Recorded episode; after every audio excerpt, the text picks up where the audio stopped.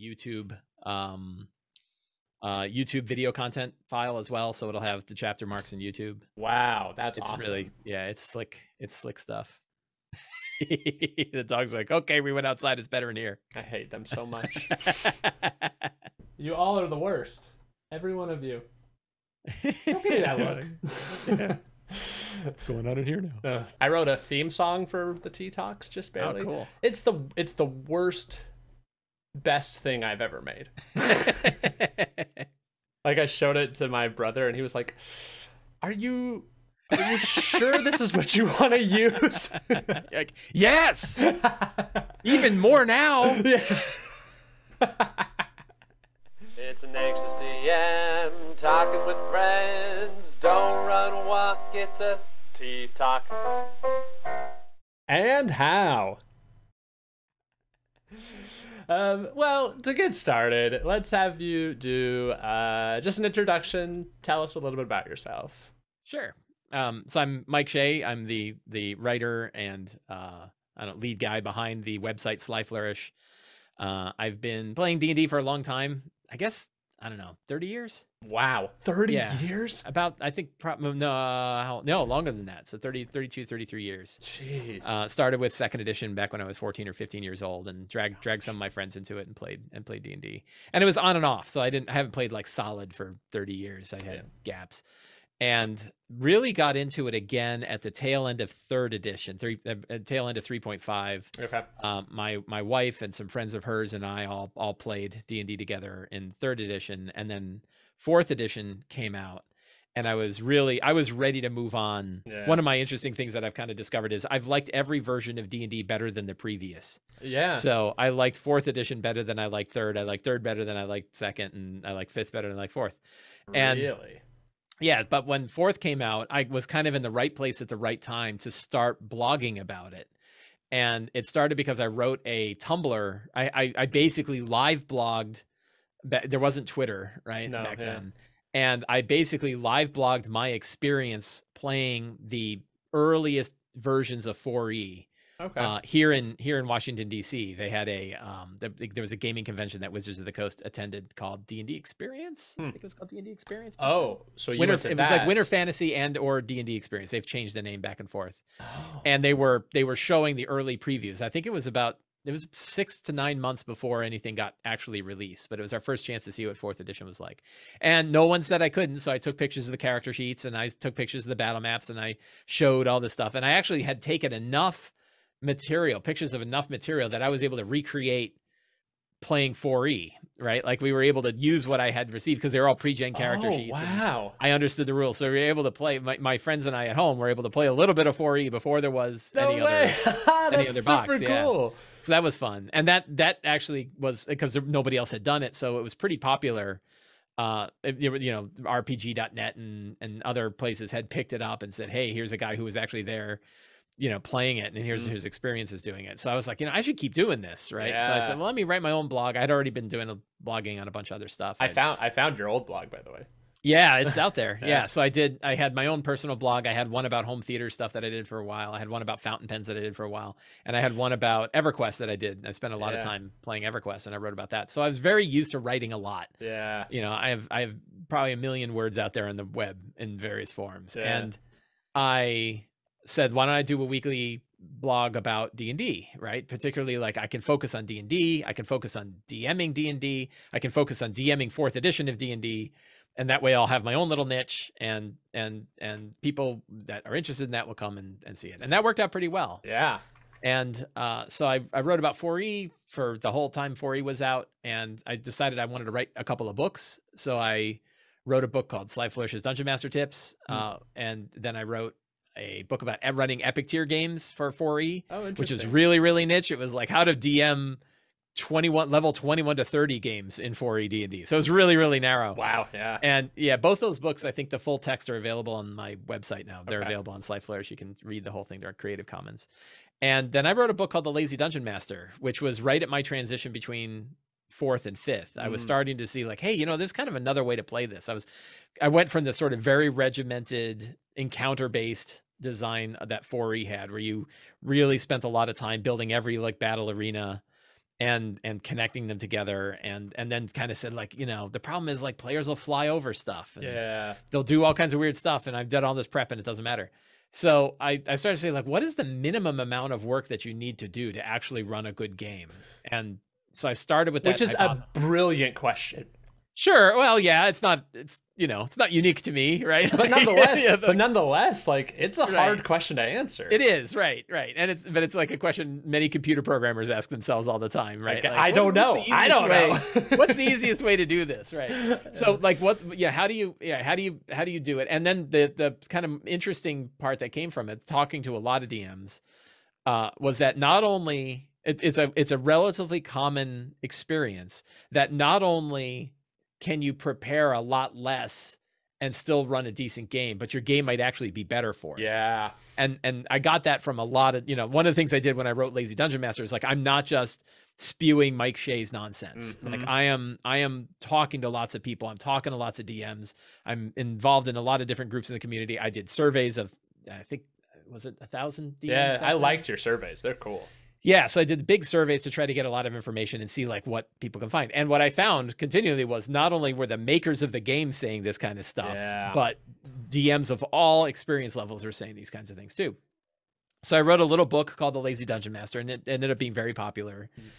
and uh, that was great. And kind of shifted the website from focusing on 4E to doing other RPGs, and then back to Fifth Edition when Fifth Edition came out. Mm.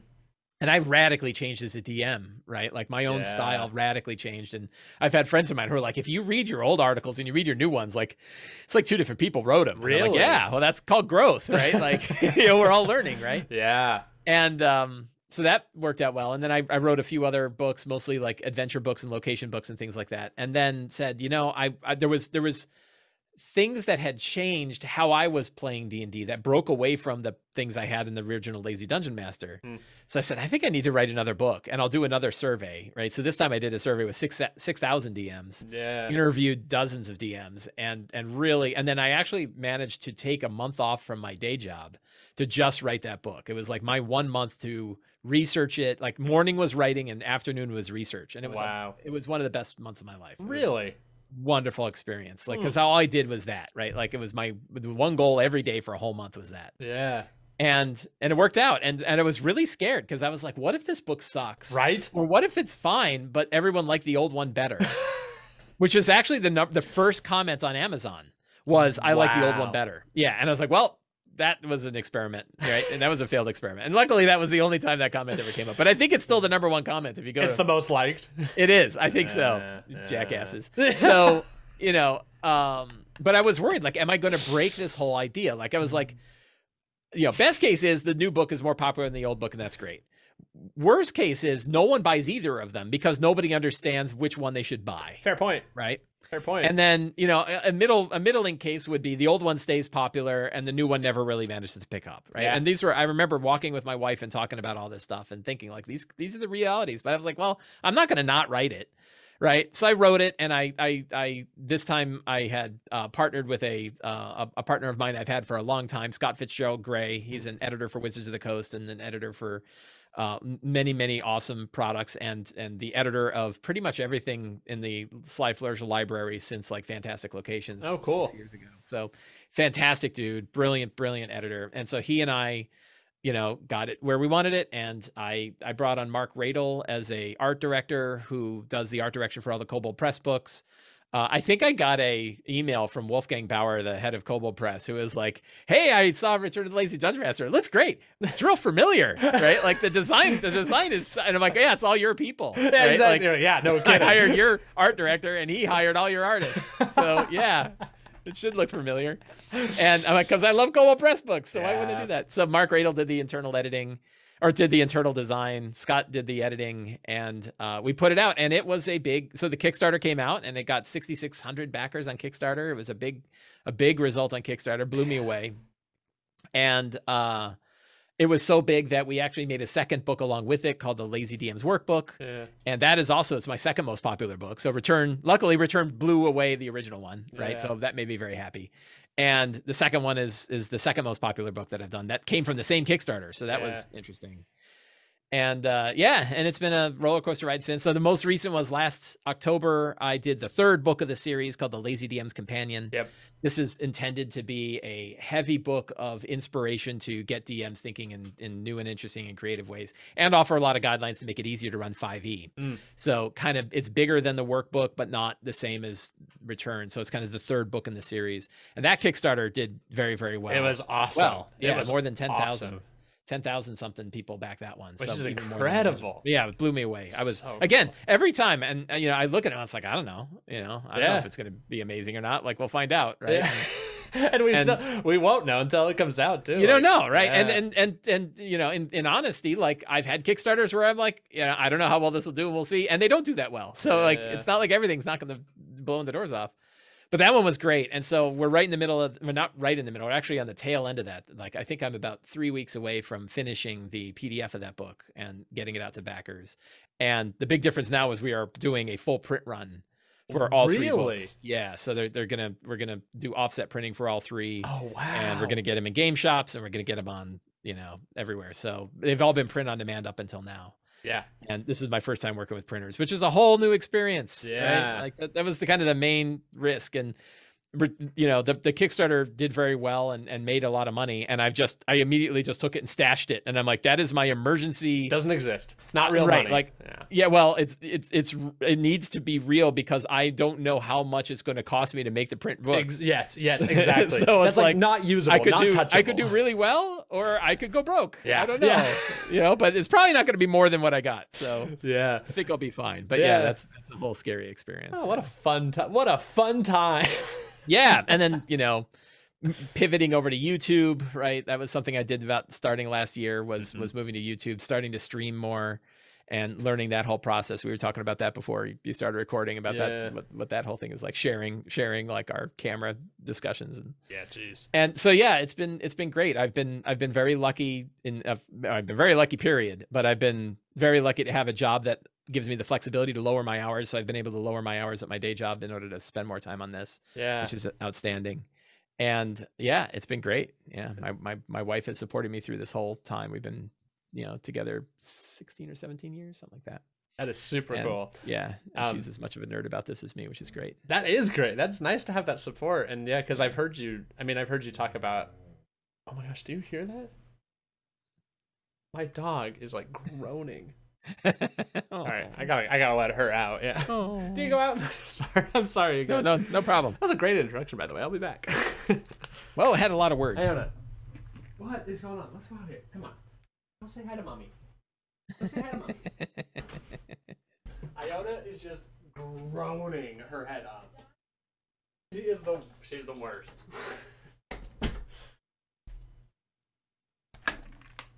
Okay, now we're back to just Nasoni and the Pitbull. No problem. I like your I like your Star Wars pajamas, by the way. Oh, thank you. Yeah, uh, they're they have um they have little holly berries on them too. You can see. yeah, look at that. I like Boba Fett. who thought you know what's gonna actually it's a brilliant marketing idea because like my my mom and a lot of moms do this p- christmas pajamas right Sure. um but the fact that you put like christmas symbology with star wars and put the Sure. two oh man come on what what person walking through the store that like has children that like star wars is gonna Sure. be like Is it gonna be like, oh, I gotta pick that up? And I don't even like Star Wars that much. Like, yeah, I've watched them like probably Mhm. multiple times, but like that's probably it. yeah. Yeah. Um I that it's really really interesting. I don't know, it's just it's so fascinating cuz like when I look at people who I view as like this is a weird way to put it, but I'm gonna put it this way: like who have made it in Mhm. like the D and D world or the tabletop role playing world. Like you, you fit into that my mind's category of like made it. You know, sure. like I would. Uh, yeah. I'm. I. I, I actually talked about this on a show I did, and the question is, of course, what the, what does make it what does made it mean? I right? loved And- that. That was but when. I when I define it for myself, I I I've defined it as made it right. Like Yeah. I'm very happy with what I'm doing, and yeah, Yeah. And, and the only things that would push me to quote unquote make it more are you know problems we have in the United States with healthcare right now. right? Like that is the it has nothing to do with the industry. It has nothing to do with, you know, anything else. It has to do with the fact that, you know, generally speaking, in the United States, the only way to get great healthcare is to work for a corporation. Yeah, yeah, true. And, who I'm knows? old- Maybe and I'm an old guy, right? yeah, So, maybe one day you'll get there. You know, like who knows? maybe, you know? Right? don't You know, so yeah, Who are we to put that limitation? Um, but I think it's awesome to see, like, even as somebody who I would say has had, like, by, um, been successful, you know, again, whatever that means, but has had success within the the realm. There are still those like, yeah, I don't know if this is gonna be accepted or not. You know, like I don't know if what I make is actually going to resonate with people yeah, sure. and I so I think I think that's kind of like I think what you do is is amazing. Uh, Like I it's my introduction to you Will, Will my friend who actually just subscribed to my channel which is super exciting.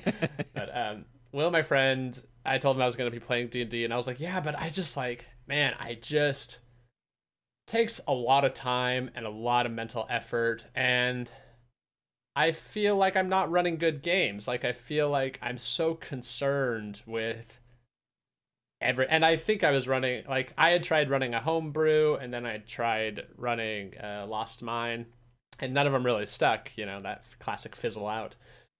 And finally I got into Tomb and I liked Tomb and so I was like, yeah, let's run this. And it was just it was so much work. And then he was like, hey, is Tomb of Annihilation. yeah.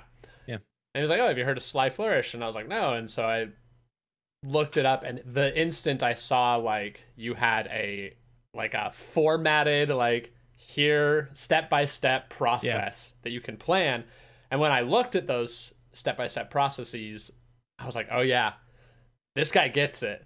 Like this, this is it." You know? Yeah, I, I often think that it isn't the process that I've outlined there; it's having a process that I think helps people a lot, right? Like I picked eight things, and they work for me, and they work for a lot of people, and and you know that's great. But I don't think like it's the perfect eight steps. Uh, no, you know, no. it's like but That but just doesn't having exist. having having some. Yeah, I think you know having somebody say, "Hey, here's here's a thing. Yes. Try this Yeah. and have it work," has helped a lot of people. Yeah, Yeah, like because that- it's, it's not in the having that Dungeon process, Master's guide, you Yeah. know, like no, right. And so, so you just Chapter one like- is let's talking about the pantheon. yeah, right? exactly, right. I Yeah. was like, I can't even think about that. Right? Like, Like, come on, that's where you want me to start, gods. Yeah. I I'm running. I'm actually gonna start running a um a urban fantasy uh Utah game because I'm from Utah, and Mm-hmm. um I'm really excited about it. But I was like, I'm just gonna follow the Dungeon Master guide and just like build it that way, and that's been helpful for like creating a world. Mhm. But that still doesn't like I don't know what the first session's gonna be like. You know? Yeah, right. And like, what else? What else is there? Yeah. Right. Yes. Like, there's you in that first session. That's it. it's it's like Zen in the art of archery, right? It's you, the arrow, and the target. It's Right. Schrodinger's Schrodinger's sessions. You know? Like, right. Right. Yeah, and so I think you're right, and and and I like all good creators. You know, you have said like, do what you want with this process. You know, it's it's not it's not the perfect process. It's your process, and I have I've changed it, and I've learned what works and doesn't work. But you're right; it was having a foundation at least to start with. Um, I have you've probably answered this elsewhere before, but I've always been interested. Where did the name Sly Flourish come from? So it's a name of a fourth edition rogue power. Mm. uh i you know as as you know my like friends of mine will be like wow it could have just as easily been tide of iron and i'm like yeah you know like i think tide of iron was taken for a domain name but you know so yeah the, no no no crazy magic there it was like let's let's go through a list of kind of interesting d&d-ish terms and grab one and get a domain name for it. And so sly flourish comes from comes from that. And if i'd known where it was going to be i'm like maybe i would have done it differently but ah whatever. Is what it great. Is I actually thought your name was Sly Flourish for like no the, the, the longest time. that would have been pretty cool. I was like, yeah, oh, I love Sly. He's super cool. He's a great guy. Sure. I get I get a lot of people that refer to me as Sly. Like, is Sly Flourish you? And I'm like, I don't know. Like, I don't know what that means. Right? Like, uh, yes and no. yeah, right. I'm like, no, Sly Flourish is the Enterprise, but the Enterprise is just me. So yeah, that's a good point. That's fair. Uh, I actually, so I actually lived in the DC area for a bit. I, that's where I served my mission. Was actually uh, in the Mhm. DC area. I lived. Uh, we, I was in like Alexandria, Arlington, um, Woodbridge, Oakton. Oakton was Yep. like my favorite. Yep. The one thing that I miss, like the thing I miss about uh, the area more than anything, is um, the incredible bike paths Yep. because like as a mormon missionary uh you just like you right i was on a bike f- for like you can either have a car or a bike and uh i got put on a bike every time except like once so like for Mhm. six weeks i wasn't on a bike but the rest of my mission i was on a bike Yeah, sure. and those bike paths are just incredible Yeah, yeah. The C&O, C&O and W&OD bike paths. Yeah. and even even like but even the ones that are just like because i mean there's so much woods you know there's just Yeah. so many trees and in utah there's no trees it's just Hmm. no trees it's all mountains um and and desert but uh i remember my favorite thing i still this still happens but like two things are my favorite is during the fall like i'll breathe in the air and it will just take me right back to virginia like Yeah. that cool, crisp, like fall air can't be beat. And then the second thing I remember that was like when I was riding my bike on those paths is just looking down, and when the leaves had fallen from the trees, it looked like confetti just had been scattered all along like the ground, and it was so cool. So Yeah. I, it's super cool that you that you lived there. I love. Yeah, we uh, really like it here. Yeah. Buffalo Wing Factory was like my favorite place to eat. I don't think I've ever been. I don't know if it still exists. Yeah. There was a custard place there too that was super good. It was in I don't remember where it was, but um, they did like rotating flavors and it was so good. the weird things you remember from living somewhere. Yeah. Um, so is Rogue your favorite class to play? Mm, Probably not, but I don't know if I have a favorite class to play. I play rogues a lot, and I like them. I I tend to like the melee. I think I like melee characters more than I like spellcasters. Um, but I'm not. I'm not too wedded to any one group. I've played just about everything in one form or another. Hmm. I like fighters a lot. I always like this straightforward, hit him with a sword kind of fighter. Oh, really? Interesting. Yeah, yeah. Some of my favorite characters have all been, you know, when I think back about the characters I've been playing in 5e and and have played in other campaigns, um, I think I've enjoyed my, you know, I think most fondly in the fighters that I've played, and Mm. they've been very different. Like I've had swashbuckler fighters, and I've had you know the big big brute, you know, slab of steel fighters, Yeah. All kinds of stuff. But yeah, So what would you say is your ratio of being a player versus being a DM in uh, D&D? 95 5 DM. I'm almost, you know, well, this, uh, it's changed recently because I'm now in a, a, a twice monthly game where I play. So I don't know what that percentage is. That's two, cool. Two, two games out of 10, is it? Congratulations. Something like that. Yeah. So Lucky. Now it's, now it's as much as 80%. I know. So it was a it was a game I was running and a friend of mine said, "Hey, do you Oh. want to break? I'll run it." I'm like, "Yeah, go, man." And he's been a DM. I've played with him for two two decades, right? Yeah. So Anybody watching Um, this that's a player, if you ever like ask your DM, "Do you want to play?" They it, they will always say yes. Like it, no one ever will say no. But I don't think I'd want to play more than this. Like I love Really? DMing. I'm I'm not a great player. I'm a I'm a I'm a I'm I'm kind of a terribly behaved player, and I'm Yeah. working really hard to be a good player in my friend's game. And I Mm. think I am a pretty good player in his game. Like I'm not, you know, I'm paying attention. I'm the note taker.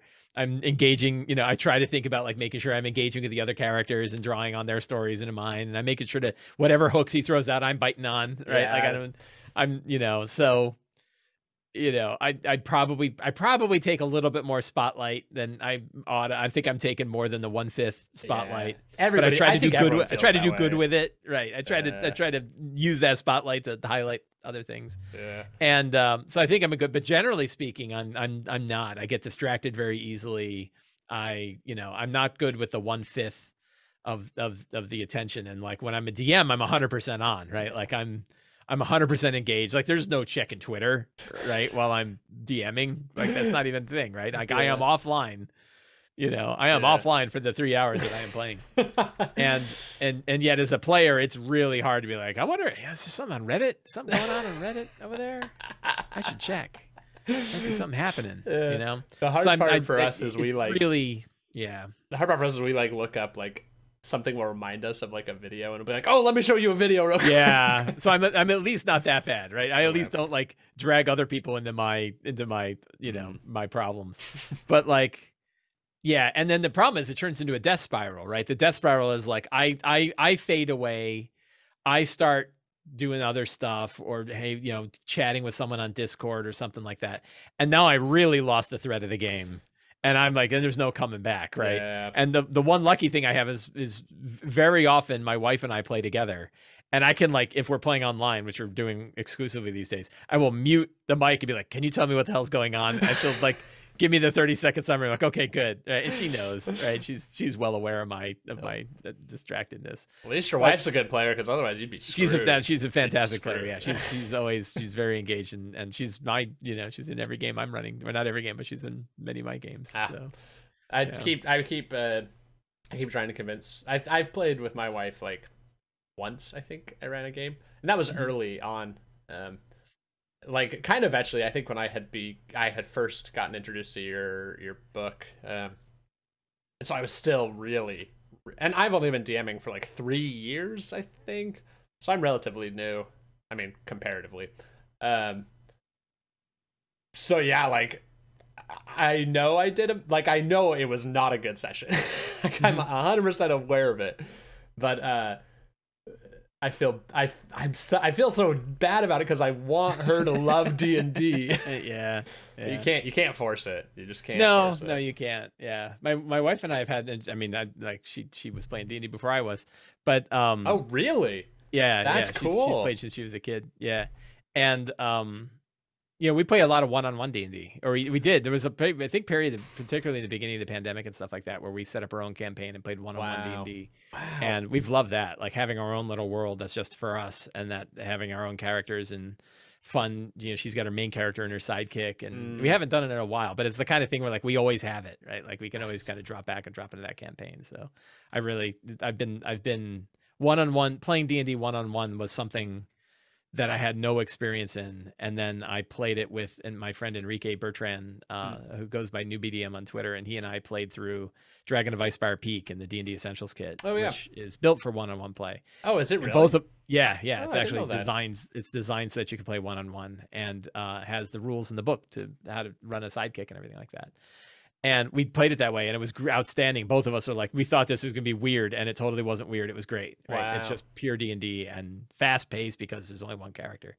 And so my wife and I did it, and she also, you know, I think I think both of us were like, "Is this going to be weird? Like, are we going to be, you know, is it going to turn to us bickering, right?" yeah, And- exactly. And, no, it was like you know we just both because we both fell into it, right? Yeah. And and it's just this, it's great to have on the, this little universe that's all our own, you know. That just, yeah, we just I just love it. So I just I That's I always recommended people like try try one on one. I'm not pushing you, but like you know, in general, I'm like try one on one D and D. It's surprisingly good. It's a surprisingly effective way to play D and D. yeah, I got to that- I got to find someone who wants to play it with me. That's the that's the key. Yeah, but it's usually easier to play and find one person than it is to find five. Fair So, point. Fair point. Yeah, so that's that's the other scheduling is a lot easier. yeah, no kidding. Uh, the games are usually a lot faster. Like you can certainly play a game in a in a half hour, an hour, right? You can Yeah. you can whip out games because it's just one on one interaction. It's really great. That's awesome. Yeah, I because I uh, I'm running a dungeon dungeon crawl. It's kind of morphed, but it was set in Undermountain, and it was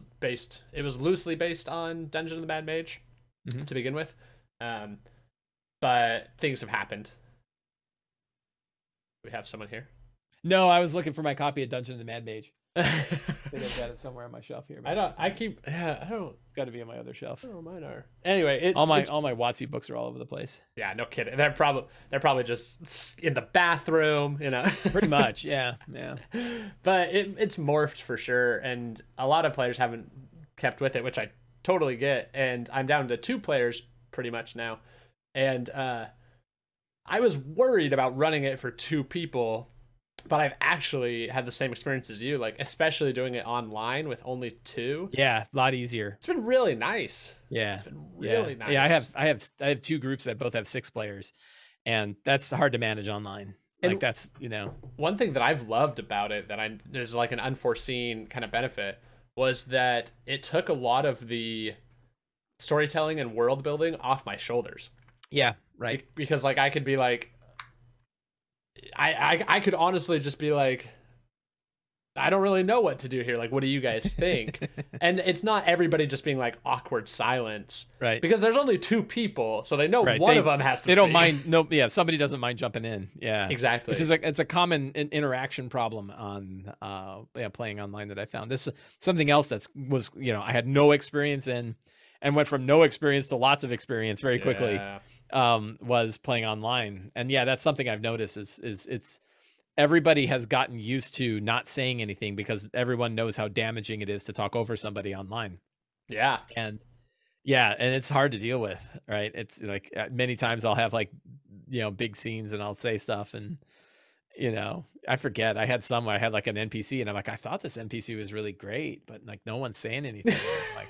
I'm like you guys there, and like was like, I'm sorry, I was laughing too hard. I had to mute. I'm like, oh, okay, like good. right? Like I don't have any feedback that you like my NPC. Like, no, we love that guy. yeah. Like, oh, good. Know, Yeah, that's actually that's is interesting. That I had uh it's really hard. Yeah. yeah, and that's true. And I, you're right. We went from zero percent experience to a hundred percent experience. Yeah, it was one. I mean, not that not that there's a lot of good things that come out of a pandemic, but like Yeah.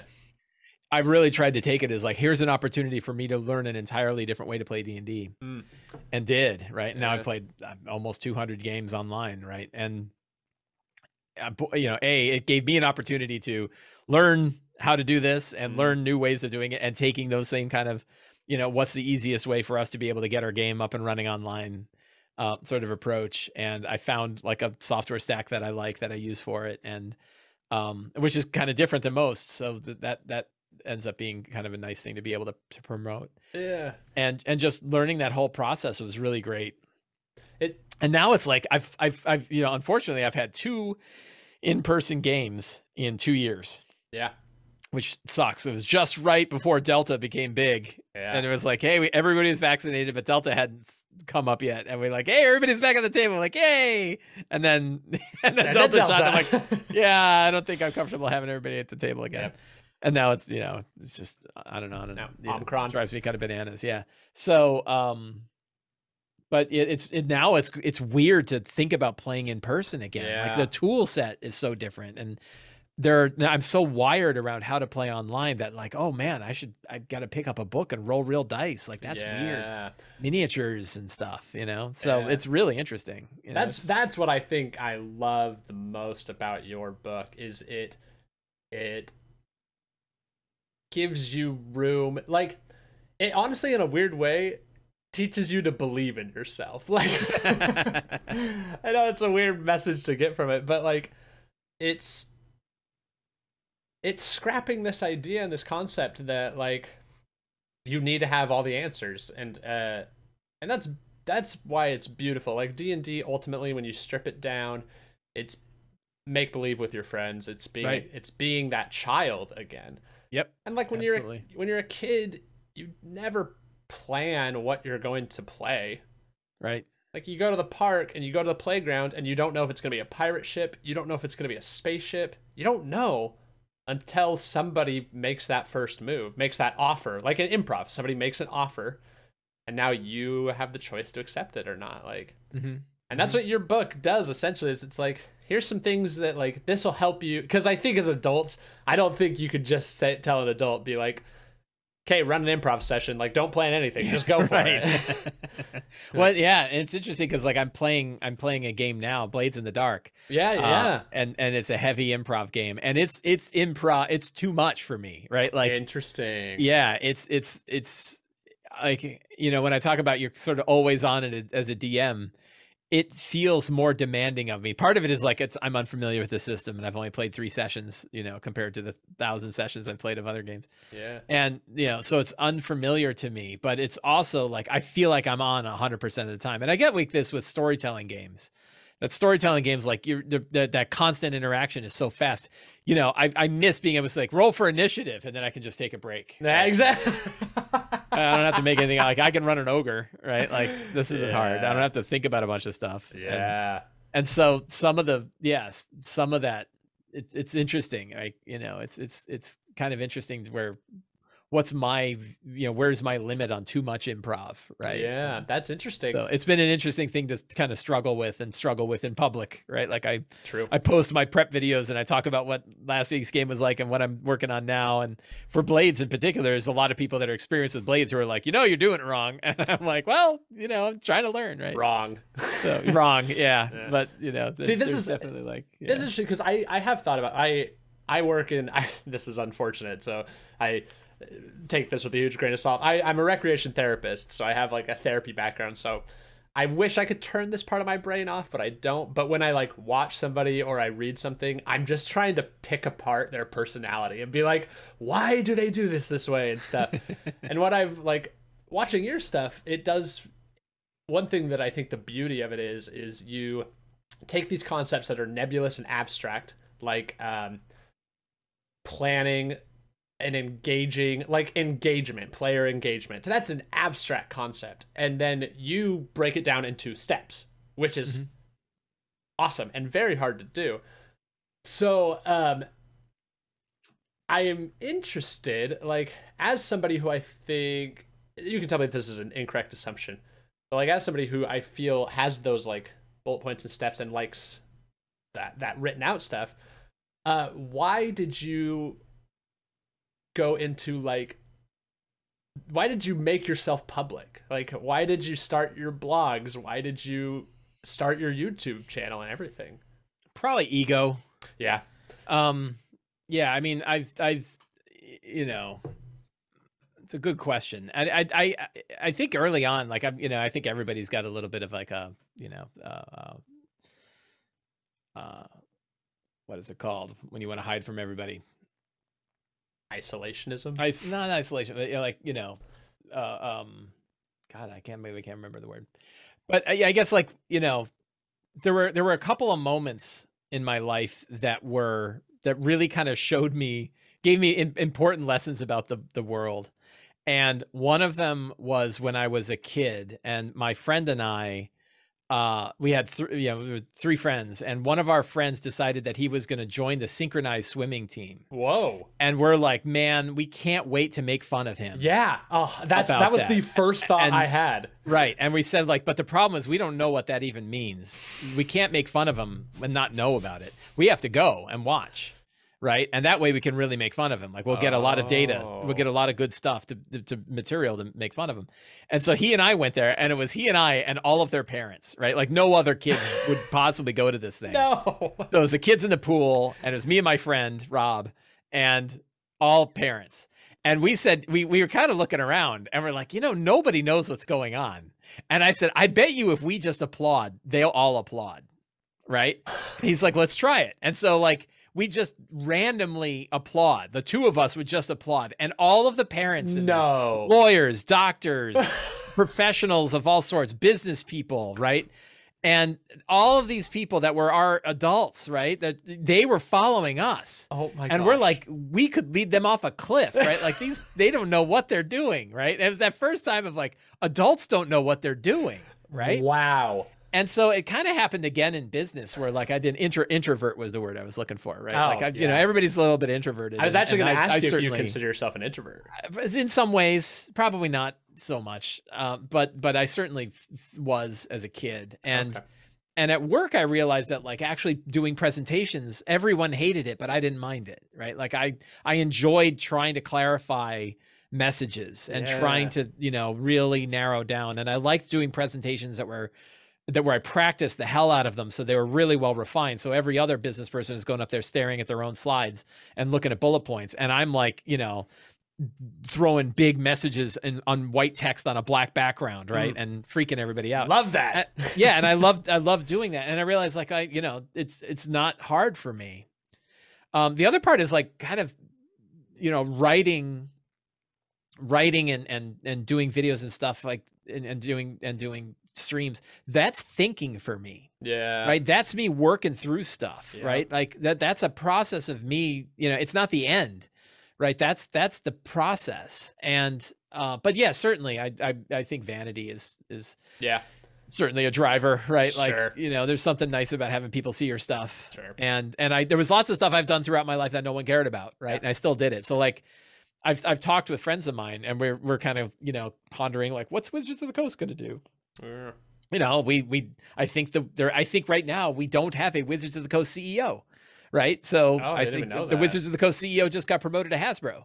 So there is a Oh, vacancy, right? And there's lots of people that have recently left Wizards of the Coast, and lots of people that are coming in. And we're like, well, this is this is the signs of change in a in versions of D and D, right? Yeah. When the people change, the game changes. Yeah. So like, what what does that mean? And what if they go in directions I don't like? And I'm like, well, you know, I'll figure it out, right?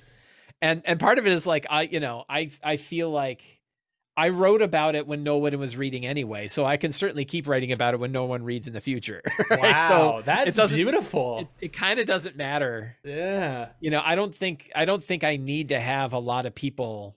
If some are right, as long as somebody cares, that isn't just me and my mom, and Yeah. my wife, right? Like then then I you know then I think it's worth it. But like I wrote about all kinds of stuff for years Yeah. that had nobody paying attention to it. So I think I'll always do it, and sometimes it will be popular, and sometimes it won't, and that's fine, right? Like Yeah. I, you know, I just did this big successful Kickstarter last year that I'm very, very happy about, and I'm working on my new thing, and I know my new thing is not going to be nearly as popular. No, Like I'm yeah. sure of it, wow. right? I, I would, I bet a lot of money, right, that it's not going to be nearly as popular. Oh, that's but it's, interesting. but it's the thing I want to do, right? And it's something that I love doing, and you know, and it's and it's cool, and and yeah, you know, I I I don't think you know, I don't I don't need to be chasing the numbers. I'm, you know, I want to do what I want to do, and It's hopefully kinda- people come along for the ride. Yeah, it's kind of the weird like paradox of of all of the like content creation, right? Is you are doing it simultaneously for others and for yourself at the same Right. time. Yeah.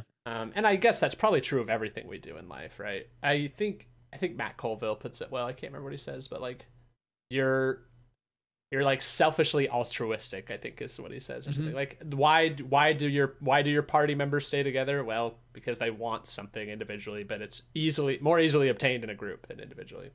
Right. And what you said recently that I think has been the most perspective changing for me in this whole process has been like step one, make something that three people like. hmm And that's such a good goal. Like, and honestly, like, that's kind of the base of it, right? If you can make something that three people enjoy or listen to, it's really cool. Like, it's super cool. And I'm, I'm, I'm at that point where like I just have nobody's watching this, you know, no one watches. But there's freedom that comes with that Mhm. like and one when if i like if i ever get to a stage where i'm more popular that's when that negativity comes out that's when you get people Yeah, there's a there's a you know I've I've thought it is and this you know sounds egotistical as hell, so I hope you forgive me. But like oh i love ego it's my there is a well there's a there's a good question of like how much is too much, right? And there's so many disaster stories yeah of people who get really really popular. Yep. And either you know you get sort of a toxic group like you know how many how many fans do you have to have before psychopaths start showing up? oh interesting right and like how many you know how, uh, you know how how how many until it, it's like it just overbears and i've i've i've followed people there was a there was a uh, a makeup a makeup artist Oh, uh, who had a youtube rough. channel that i that i was uh that i where I, I heard her story and she talked about how like she got really popular. She had some really interesting insights. Like her channel was really successful because her lighting was really good. And she's like, the lighting was really good because I was renting a room in a house that had a giant big bay windows that always had the lighting coming in.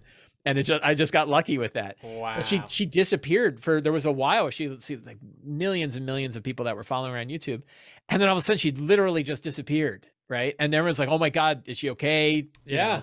And she's like, "I'm not, you know, I'm not dead. I wasn't kidnapped. I not, I didn't commit suicide. Yeah. I I'm just I need a break." And she just had to she disappeared for like two months, and then she came back, and it was kind of slow, you know, sort of changed her view. But she was like, "It's so easy to get caught up in the numbers." and there's so much stuff you have to deal with all the time there's a lot of like toxic stuff that people have to deal with there's a my, my wife and i there's a there's a couple that we watch who uh, go on narrow boats. Uh, yeah, they, they travel That's on narrow awesome. boats on in europe yeah and it's it's two guys and they say that the you know they've been married for 15 years or whatever and they have to hire an extra group to handle all of the crap that they get oh my right? Gosh. like and they say it's just terrible like death threats and threats to their dog right? And like and it's you know like no one would do that if they only had 12 viewers right? But when you have you know 70,000 or whatever they have 100,000 viewers like some percentage of them are just there to tear you down Yeah. you know whatever way they can. So it's like how much is too much? And and what's the I, I- i'll tell you like somebody that i really admire and i think like i kind of it's like man i kind of wish i had done it this way is uh dyson from dyson logos right? So dyson is a cartographer. Yeah the, the the the questionable look is is is part of the point right? So he has done maps for many many d&d books Oh, uh, oh, he is a he's a very popular. Uh, so you, I don't think he did Dungeon the Mad Mage, but many of the Dungeon the Mad Mage maps are similar to his style. They're black and white. yeah. Uh, they are uh, uh, ink drawn, Yeah. ink drawn black and white maps, and he's done them for. He did all the ones for Waterdeep Dragon Heist. Oh yeah, I've seen those for- maps. Yeah. a bunch of different ones. Yeah. He also runs a website where he gives his maps away. He has, I think, a thousand maps that he gives away for free. You can literally hit a website and pull down all thousand maps if you wanted to. Have you have you you've talked about it before? Yes, I talk about why- it all the time. that's why I Yeah, know it. yeah, Yep, yep, yep, yep, yeah. So like um Kobold Press actually uses he not only does he make them available for free, he makes a good amount of them commercially usable. Wow. So he'll he'll draw these beautiful maps that are really universal, really easy to do, and they're black and white, so you, like you could put them in a black and white product really easily. And like Kobold Press uses them for Kobold lairs, or for the Warlock lairs, right? They do they have a, a monthly magazine that they do called Warlock, and they do these Warlock lairs. And and Kobold Press is using his maps because it's like why you know we don't have to pay three hundred fifty dollars for the map, we can use his for free, Yeah, right? And he gives them away. So he's a real hero, and I really consider him like a hero in this industry for the amount of stuff that he gives away. He runs a very successful Patreon and everything else. No one knows what he looks like, Wow. right? You cannot find a picture of him. And, Wow. you know, or if you've ever have, you didn't know it was him. He's he's he's you know he's like the Daft Punk of D and D, right? Like nobody. And I think about that, and and he's very like no one knows what his name is. You know, we have Yeah. you know if you did a little bit of work, you could figure out where in the world he lives. Sure. Yeah. And but you know we're pretty sure it's a guy, right? Yeah, You know, I true. think That's that, I think that's set That's a fair point. but, like, yeah. no one knows who it is and it's it's nice because he's like he doesn't have to worry about you know the popularity getting too much Yeah. right and meanwhile i got my big mug on every youtube video i've ever done Yeah, so like yeah. it's a real you know it's a real question of like when when what's that what's that right balance and there's always part of me it's like you know i'm gonna stop this youtube nonsense and i'm just gonna sit and write again and nobody will care who i am Yep. Yep. and that'll be nice Yep. so but i don't know here i am so You got a good fallback, you know. Uh, That's i guess but yeah like yeah right you know i don't know yeah Yeah, you're right. There is this weird. I totally agree with that ego thing as well. There is, I mean, there's this need for immortality. Not need. Yeah, right. It's a sure. strong desire. Strong living, desire. living beyond ourselves. Right. Yeah. Sure. Even if it's just a picture of us, you know, like Mhm. if it's a stupid little thumbnail, a meme of us exists beyond An time. NFT. Yeah, Right. yeah. That's all we want. Just want somebody to pay twenty dollars for the rights to my picture. Yeah, exactly. Has anybody ever recognized you out and about? Only at conventions. Okay, that makes Um, sense. Yeah. Yeah, so I've been at conventions, and I had I had one convention that was one of my favorites, and yeah, where I was at a convention, and my wife and I went to a nearby restaurant, and a guy was sitting there working on his game, and he had a this is back in the fourth edition days, and he had a 4e cheat sheet that I had designed. Oh my gosh. and I and I went over and like you know this is uh, like you know and I went over and I said can I you know and he like looking at me he's like what and I'm like can I just look at that sheet for a second he's like you know who the hell are you and I just I, I just showed it to my wife and my wife was like oh god right and I was like I I just you know I had to show this to her I designed that sheet and he's like oh you're like you're Sly Flourish right? So- Sly, it's so good to meet you. right it was Mr. really Flourish. I can't. that- yeah, exactly right you know and and so there was a bit of that but i was like that was kind of the first time where i like saw my stuff in the public and That's then yeah i've been at like gen cons and stuff like that and people yell but you know so far no one has recognized me beyond that so. Yeah, and there's again. or if they have a- they haven't said anything That's fair. That's fair. yeah Yeah, and that is kind of like, man, I don't, I think thinking about the number that it is, I I don't. I don't know if it's. I don't know if you can define. If you figure out the number, let me know that, that equation. That'd be awesome. But uh, how many talk- is too many Yeah, or at least how many is the the tipping point where you start to get?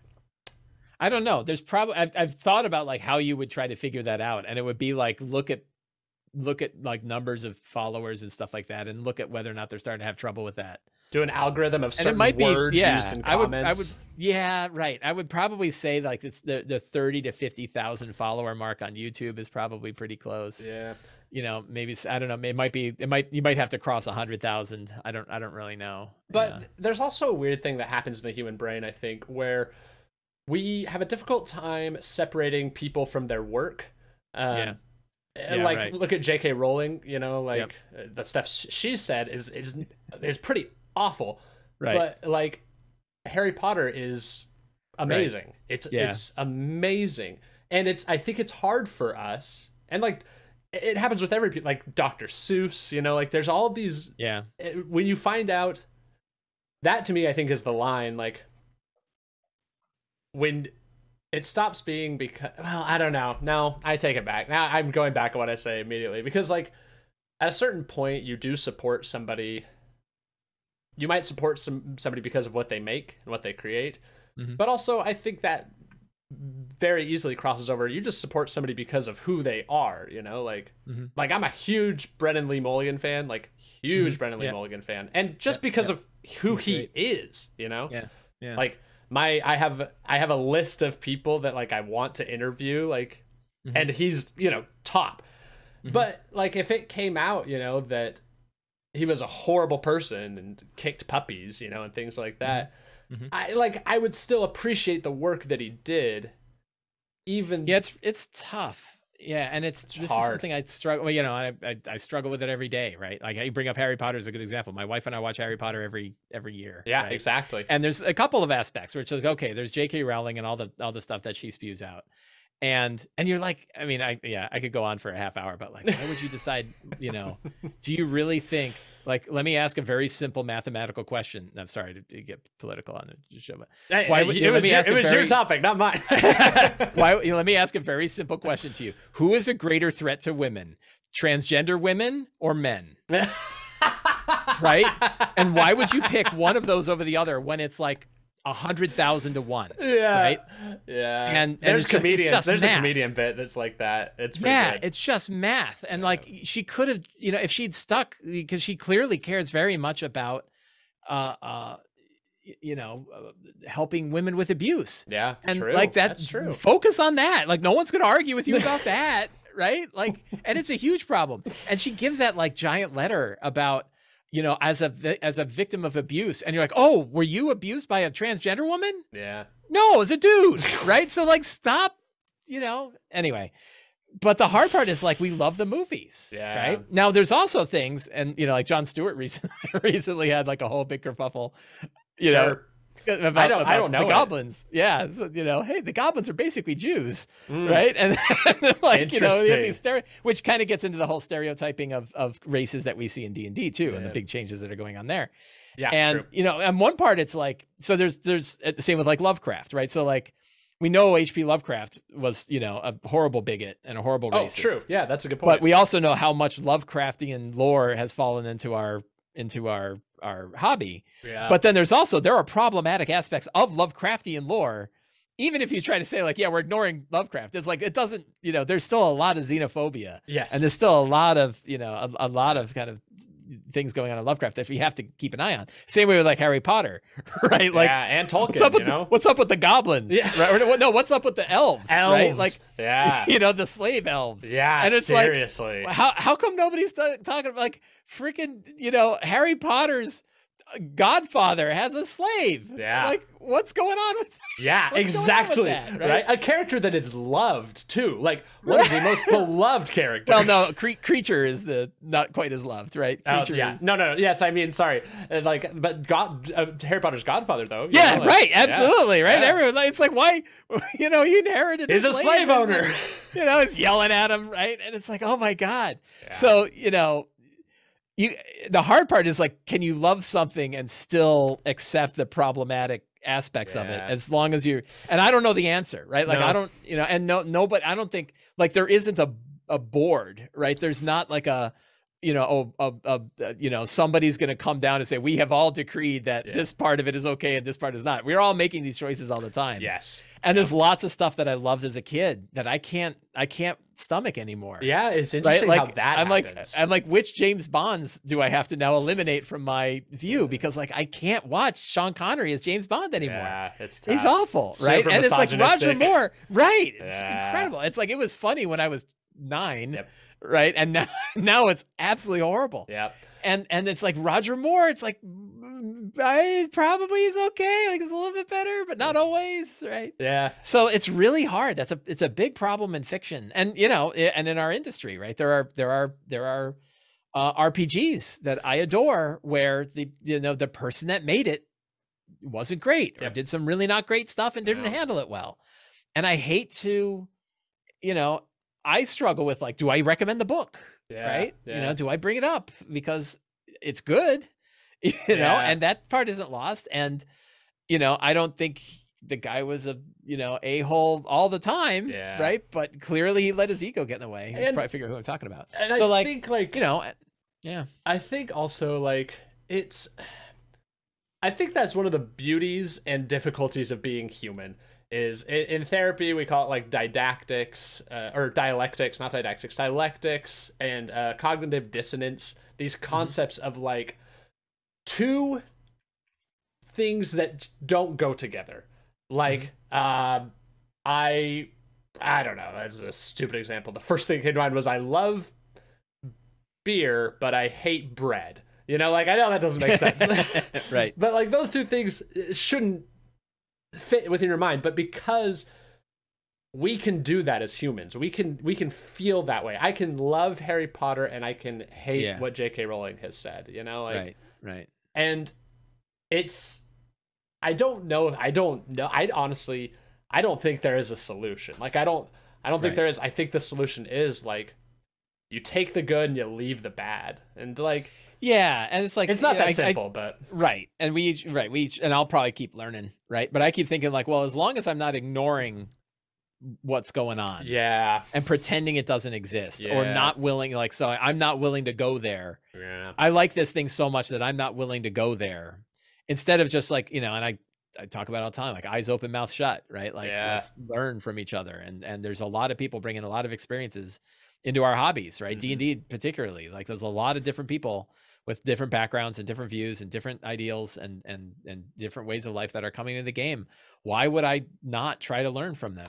Unfortunately, we started Yeah. YouTube channels, so our mouths are never shut. That's the unfortunate. That's that's the other point, right? So uh, well, it's like I'll just keep arguing about you know the monster dam the, the amount of damage that high CR monsters could be doing, right? Like there's there's aspects where I feel like I've got a little bit more of a ground to stand on, yeah. Yeah. you know.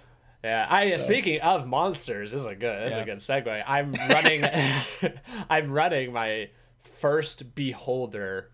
Yeah, I'm really Ooh. nervous. yeah. Really nervous. They're tricky. They're tricky monsters to got- run. I've got mine right here. Yeah. I Um, yeah. I don't have any beholder minis handy. I got and- a Dracolich within arm's reach, but no beholder. Oh, really? I got I got like five or six beholders over there. Um, I'm nervous. I want because I want it to be should I want it to be memorable. I want it to be memorable. what level of the characters? Uh I just got him to I was just like I was really grateful for I, 11 11.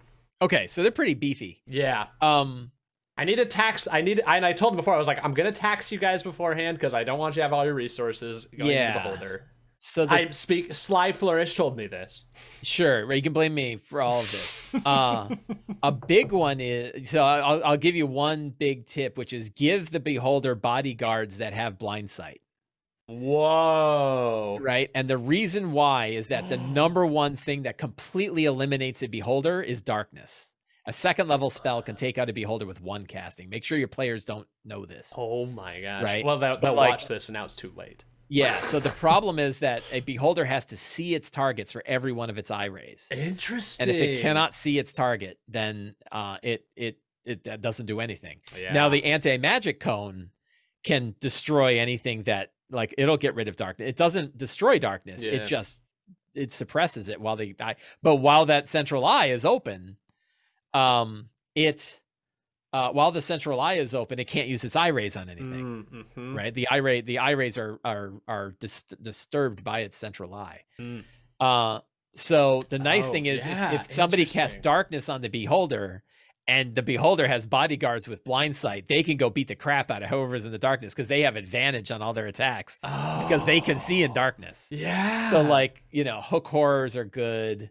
Uh, helmed horrors aren't bad. Yeah, of course, you can make up creatures that have blind sight, but Mm. you know, there's a lot of different creatures that have blind sight that are particularly and and and you know, it's not cheating because beholders are smart, right? They Yeah. know what bodyguards they need. Well, I've actually I've actually put it in my game that nobody has ever like. It, they're actually going to fight the Xanathar. I know that's Oh, not like, wow. what it should Yeah. be, but uh, Boy, yeah, they should never walk out of that one. I know, unscathed. I know, but I I think it'd be fun. Like I think it's cool because Yeah. I the Xanathar sent like an assassin to Sure, kill him, and so they have a vendetta against it, and sure, yeah. so I think it'd be cool. Uh, and it's in, that's a awesome thing now because they've never seen the Xanathar, but they are. Well, the. Xanathar would be loaded with magic items Oh, too. So one thing is like there's a you know a lot of rings and ion stones and things like that that a beholder might be using Mm. that can really upset a group. I mean, the, the hard part with the Xanathar is like the Xanathar is not quite at a god level, but you're like that beholder shouldn't you know it shouldn't like like the the the Blackstaff should worry about facing the Mm, Xanathar. mhm, mhm. Right, like a group of twentieth level people should not necessarily have an easy time No. you know, No, you yeah. you would have to like disassemble his entire organization Yeah. to get to the point where you could be a threat to him. Yeah. Yeah. Right. And to be It's- fair, they did they made a I run a really loose game if you can't tell. Yeah. So but they did make the coolest thing they did last session was they polymorphed a a kraken into a goldfish, which was Yeah. funny they made it a goldfish because I don't think they know. Yeah, like Sylgar, right? they don't Like, know about that. They should replace Sylgar with the Kraken and then well, they turn actually off the polymorph and then Yeah. you know that would be a way to disrupt the Xanathar's. It's what happened. you Well, know, in Skull- Sylgar, what have you done? in Skullport, they actually let the the Kraken out. Kraken loose, and so that Yeah. that's just true. Um, by the way, we have reached our hour mark. I know you said you had an hour. Do you want to wrap up? Uh, you know, five five or ten minutes. Perfect. Yeah. That sounds good. Um, that's good because uh, I end I end everything with a game, um, and you can choose what game you want to play. Hmm. We can do um, we can either make up a game, we can come up with a game ourselves, or uh, we can play D and D. So the choice is yours. Oh, I, I got to go with D and D there, Bob. Gotta go with D and D. That's what Greg chose too. Greg Tito chose that too. So Sure. uh, What, what are we doing here? Yeah, I- what are we talking about? What kind of question is that? I know, I know, but I gotta ask the Wes. Not everybody chooses it, but Yeah. um, that's good because uh, we'll just pick up from where Greg Tito last left off. Sure. So, uh, so let's see, where did we leave off? Yeah. So what had happened was Cactus Chips, just in a quick little sixty second blurb, um, was in a tavern, found a guy that is like wearing a black cloak and has like a red eye, um, that kind of glows, and he says that some of the creatures in the forest ha- appear to be cursed, like some of the owl bears there. They have kind of a sort of like black and reddish aura that sort of goes about them. And he decided to help them. So uh, we now, and we find ourselves traveling through a thick forest of surrounding a town that you've just left. This town uh, appears to have lumber as its main sort of like commodity. It, it relies heavily on the forest and works within that. And um, so we're traveling. We we find ourselves traveling through uh, this forest, and this this cloaked individual that you're traveling with is named uh, Mobius, and Mobius and you are walking. Uh, it's it's it's growing a little bit dark. Mobius says, "I find that the creatures that are the most cursed come out at nighttime," and as you're traveling, you hear something off to the side of you, and as you look over, you do see what appears to be an owl bear standing there, uh, just kind of chomping away at some of the foliage on the ground. Does it have that reddish glow? Um, yeah, as you look, it doesn't. It looks to be like something appears off about it. It has uh, it's missing actually one of its paws. It doesn't have a reddish glow to it though. Uh, It's and Mobi- missing a paw. Yeah, Mobius looks and he just says like, "I don't think that's one of the cursed owlbears."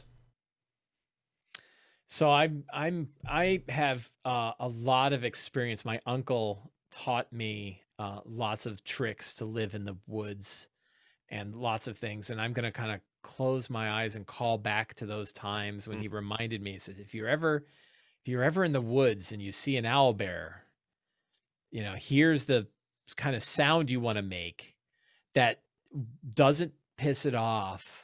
Just make it kind of embarrasses the owl bear and it makes the owl bear just kind of ashamed to be in the situation Mm. and and gets them to sort of leave Mm. right so you don't have to worry about the owl bear it's Yeah. this kind of weird hooling mewling sound and rolling onto your back right and it's just kind of you know the owl bear just ugh, like i don't like i don't want to deal with that right so i'm gonna attempt that i'm gonna i'm gonna you know say mobius like wait here a moment just shh, stay quiet right and i'm gonna go out and oh, oh.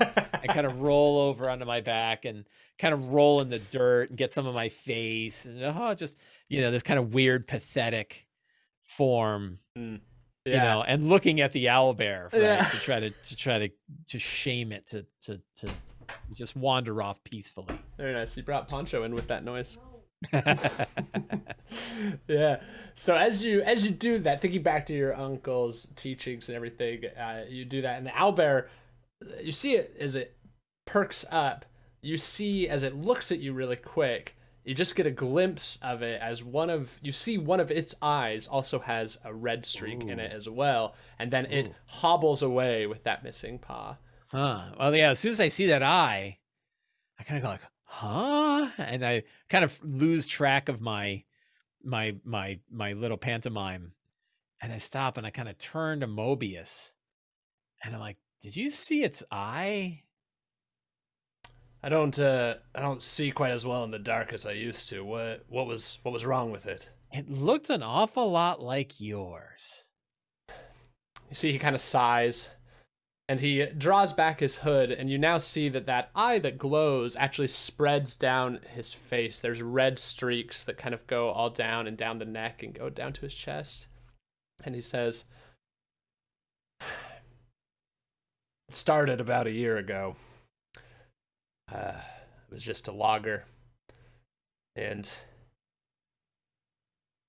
I don't know what happened, but it started in my eye and it's been spreading ever since. And I find more and more my vision becoming clouded. My dreams are haunted. And I don't know what to do. And everyone's too afraid of me or of the forest to help. And I was hoping, hoping we could find some answers here. I will I will put my hand on his shoulder and nod my head and say, "Let's let's find out. Let's find out together. We're going to we're to cure this problem together." Now in the back of my mind though, I was like really close to just like nodding and then turning and running, just darting into the woods. Stabbing him in the heart. But I but I but I managed to keep myself and realize that's not the right thing to do. I'm to help him find his we're to find this curse together and end it. Perfect. That's where we'll end today's session. Awesome.